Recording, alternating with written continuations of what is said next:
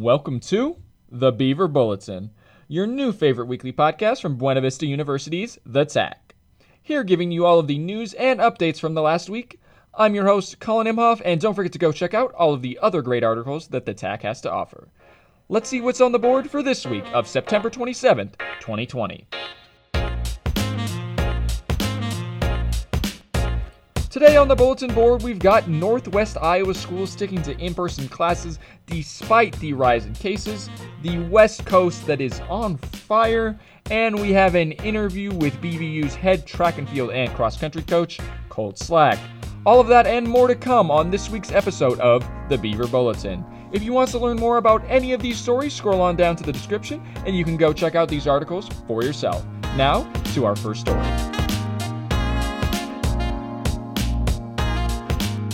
Our first story on the board today is one for all of the students in Buena Vista County. Earlier in the week, Buena Vista County officials decided that it would offer free school lunches to every school in the county through December 31st. This includes the school districts of Albert City Truesdale, Alta, Newell Fonda, Sioux Central, and Storm Lake.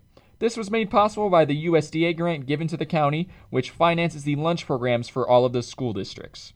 However, it is unlikely that this free lunch offer will make it to December 31st. With five separate school districts, including one of the most overcrowded districts in the state in Storm Lake, it is likely that the funds of the USDA grant will be exhausted by winter break.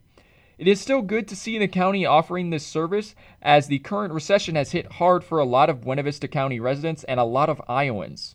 While grab and go lunches were very popular in Iowa schools for the opening months of the pandemic, it seems that few districts are continuing with that free lunch option. So I'd recommend that if you are a student in Buena Vista County, you should take advantage of this opportunity while you still can. Next up on the board continues with education as Northwest Iowa schools stick to in person classes despite the rising case numbers. The superintendents of MOC Floyd Valley, Sheldon, and Sibley Ocheyedan school districts have announced that they plan to continue in person classes.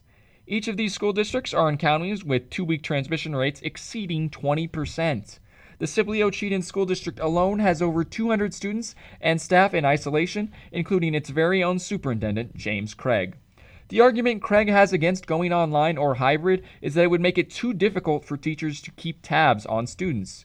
Craig believes that increasing social distancing will be more effective in creating a safe learning environment. The superintendents of MOC Floyd Valley and Sheldon agree with this course of action as all three school districts plan to use larger spaces in the community as classrooms. Masks are also not required by any of these school districts but are heavily recommended in the light of the growing case numbers. For these superintendents and many others in Northwest Iowa, it seems that the last thing they want to do is switch classes to going online. With Governor Kim Reynolds clearly being in favor of in person classes, it does not seem like they will have to anytime soon. Now to the third story on the board with Iowa's growing unemployment claims. Last week, with layoffs in manufacturing and construction jobs, the state of Iowa posted its sharpest increase in unemployment claims since the first few weeks of the pandemic. New claims jumped up 42% from the previous week, as this week's claims sit at 6,601, while the previous week's new claims were 4,652. While these numbers might seem scary, Iowa State economist David Swenson has told us that as long as the total number of claims goes down, then there shouldn't be any major problems to worry about. However, there is one job market that Swenson is worried about, and that is manufacturing. Since the pandemic began, manufacturing has been responsible for 89,000 new unemployment claims. In overall economic output, the U.S. is down about 10% from where it was in 2019, which doesn't seem too bad given the circumstances. Unemployment claims as a country rose very slightly in the past week. However, with this increase in unemployment claims, more and more Americans are now being denied or delayed in receiving their unemployment benefits. Hopefully, Iowa does not see another spike this large in unemployment, and hopefully, someday soon, the manufacturing demand will return. Moving to number four on the board is the burning West Coast. The wildfire siege in California just seems to keep coming. Since mid August, the state of California has had five of the state's top 20 largest wildfires ever, the largest of which is known as the August Complex. The fires this year alone have burned a record 3.7 million acres and have killed 26 people so far. It doesn't look like things will be getting any better as temps are still expected to reach triple digits and winds are expected to increase in the following weeks. The National Weather Service in San Francisco called these weather patterns concerning on the morning of the 27th. The difference in air pressure funnels strong winds and from all directions, ultimately drying out the air, making it easier for new fires to spread faster. Fires have been popping up all over the state of California as many counties in the northern part of the state have been evacuated. Flames and smoke have gotten so big that satellites have begun to pick up images of them, as well as neighboring states receiving poor air quality. This year, California wildfires have been worse than they've ever been, and I wish good fortune to all of those living on the West Coast. Coming to the fifth story on the board, no officer is charged with the killing of Breonna Taylor. If you haven't heard about Breonna Taylor or don't know what happened, here's a quick little backstory. Breonna Taylor was a black medical worker living in Louisville, Kentucky. On March 13th of 2023, Louisville police officers botched a raid on her apartment, ending with officers firing an array of shots, one killing Breonna Taylor. Many protests sparked up in the spring and summer as people demanded that the officers responsible should be brought to justice. After a long wait, last Wednesday, the grand jury of Kentucky indicted former Louisville police officer Brett Hankison, who is charged with three counts of wanton endangerment. This charge is a low level felony and punishable for up to five years in prison.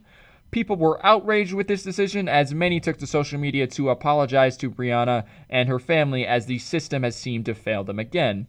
The argument for the grand jury was that there was no way to know which officer killed Miss Taylor, as they all took multiple shots through the window. The protest for Breonna Taylor continues as nobody wants her story to be forgotten. The final thing on the board for this week is, of course, the events of the week. BVU hosting their first cross country meet, well, in, in a pandemic. I was able to sit down with head track and field and cross country coach Colt Slack. Here's what he had to say about the meet. Hey, Coach Slack, how are you doing today? Good.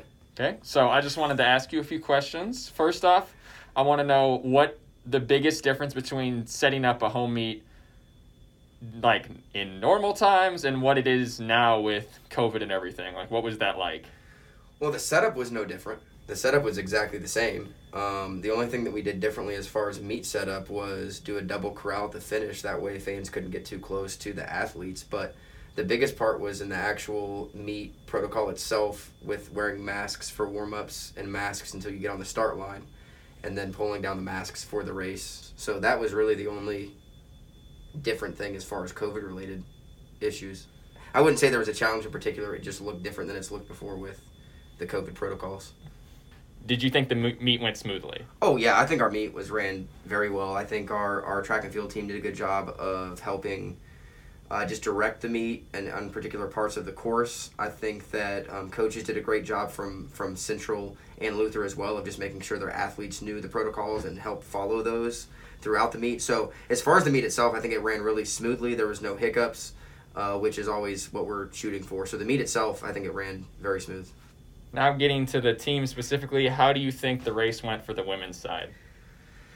Um, I, I think we did. Oh, we have way more in the tank. I mean, we we did adequate at best. I think I would say Kiana had a really good race. She pretty much matched her PR, and it's early in the season, so she had a really great race. The rest of our women, I think that we kind of got in our heads a little bit and uh, and didn't perform as well as we could have. You guys were also missing a uh, school record holder as well. Yeah, missing side. the school record holder, and we were also missing um, Jaden Forbes, who's traditionally our number three, maybe number three, number four, and so not having her at the meet, you know, not having two of our top three athletes, I think kind of like hurt us a little bit. Now moving to the guys' side, what happened over there? I don't really know what happened with the guys. I'm not sure if it was a mental barrier. I'm not sure if it was a training barrier. I'm not sure if it was fatigue uh, or just all the things going on COVID related. Um, we're honestly a little disappointed in the way that men ran at the meet. Like again, same story as the as the women. Like they had way more left out. So, do you think the inconsistencies in practice due to COVID has had an effect on training and made it a little bit harder for the team overall? Yeah, it's. I mean, it's definitely had a had. It's had a little bit of an effect, obviously. Like just having practice an hour and a half later, classes going later, Um, simple things like not being able to hydrate effectively throughout the day. I, I, think some of those things that that seem very minor, those make a big difference when you're running a five mile race. It's definitely been a challenge for practice, and so maybe that's part of the reason. I don't really know. Um, I know motivation has been has been a difficult thing as well, like that mental side of things, pushing through those mental barriers. So we're back to the drawing board. We're going to see what we can do this week, and hopefully we'll again hopefully we'll have a better result at our next meet. On the day, the Beavers finished third on both the men's and women's side. Leading for the women was Kiana Roderick as she finished 5th overall, and on the men's side it was team captain Greg Tisdall as he finished 19th overall. If all goes according to plan, the Beavers will be back on the cross country course on October 10th for the Dubuque Triangular. That's all on the bulletin board for this week, folks. Make sure to come back next week for more great stories and updates. Remember, if any story interested you and you would like to read more, links to all the articles are in the description. Also, don't forget to go check out more of the great articles from the Tack. Thanks for listening to this week's episode of the Beaver Bulletin. I'm your host, Colin Imhoff, and I'll see you next week.